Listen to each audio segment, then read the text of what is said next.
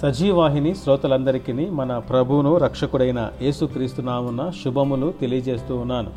ప్రస్తుత దినములలో ఎక్కువగా వినిపించే మాట కొరత. ఖర్చులు ఎక్కువ, జీతం తక్కువ. సగం నెల అయ్యేసరికి ఏమి చేయాలో తెలియని పరిస్థితి. చేతి నిండా డబ్బులున్న వారికి ఆరోగ్యం లేదు. డబ్బు ఆరోగ్యం ఉన్నవారికి అందరితో ఆనందముగా గడపలేక బాధ. ఏ ఇంటిలో చూసినా ఏదో ఒక కొరత ఉంది. ఏమీ పర్వాలేదని బ్రతకలేని పరిస్థితి.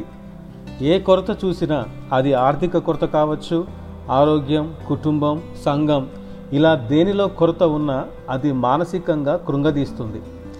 ఈ రోజులలో మనం అనుభవిస్తున్న మానసిక కృంగుదలన్నీ కూడా ఏదో ఒక కొరత వలనే కలుగుతుంటాయి. అనేక సమయాలలో శిష్యులను అల్ప విశ్వాసులారా అని యేసు ప్రభు గద్దించాడు. ఇక్కడ శిష్యులకు విశ్వాసము లేదని కాదు, విశ్వాసం ఉంది కానీ అందులో కొరత ఉంది. ప్రకటన గ్రంథంలో కూడా ఏడు సంఘములతో దేవుడు మాట్లాడుతూ వాటిలోని కొరతను చూపిస్తాడు. క్రైస్తవ జీవితంలో కొరత మంచిదే. అది ఎప్పుడు మంచిదంటే ఆ కొరతలో దేవుని దగ్గరకు వచ్చినప్పుడే కొరత అనేది మంచిది. ఎందుకంటే యేసు ప్రభు ఒక్కడే కొరతను సమృద్ధితో నింపగలడు. కానీ కొంతమంది కొరతలో దేవుని విడిచి వెళ్ళిపోతుంటారు. ఈరోజు ఒకవేళ నీవు ఏదైనా కొరతలో ఉన్నావా? ఆ కొరత నిన్ను బాధ పెడుతుందా? సంపాదన సరిపోక, విశ్వాస జీవితంలో స్థిరముగా నిలబడలేక, ఏమి చేయాలో తెలియక లోపల ఏడుస్తుంటే నిన్ను బలపరిచే అద్భుతమైన లేఖన భాగం పరిశుద్ధ గ్రంథంలో ఉంది.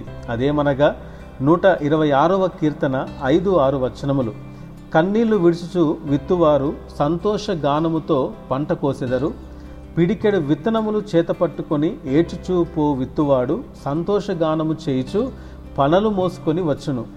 ఈ భాగంలో ఉన్న వ్యక్తికి కన్నీళ్లు ఎందుకు వస్తున్నాయో తెలుసా? చేతిలో పిడికెడు విత్తనములు మాత్రమే ఉన్నాయి. పిడికెడు విత్తనాలతో నా కుటుంబమును ఎలా పోషించుకోవాలి, ఈ పిడికెడు విత్తనాలతో నేనేమి చేయగలనని కన్నీరు కారుస్తున్నాడు. కానీ గొప్ప విషయం ఏమనగా వెనకడుగు వేయలేదు.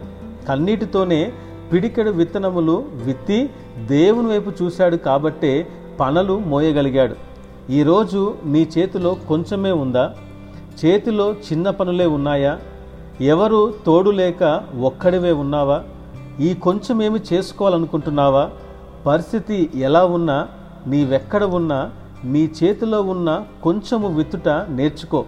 రేపు సమృద్ధితో నింపబడతావు. ఎక్కువ సమయం ప్రార్థన చేయలేకపోతున్నానని, వాక్యం చదవలేకపోతున్నానని దిగులు పడక కొంచెముతోనే మొదలుపెట్టు. చిన్న సేవ, చిన్న పని, చిన్న ఉద్యోగం అని కృంగిపోక చిన్న దాంట్లో నమ్మకముగా ఉండు. తగిన సమయంలో దేవుడు నిన్ను హెచ్చిస్తాడు.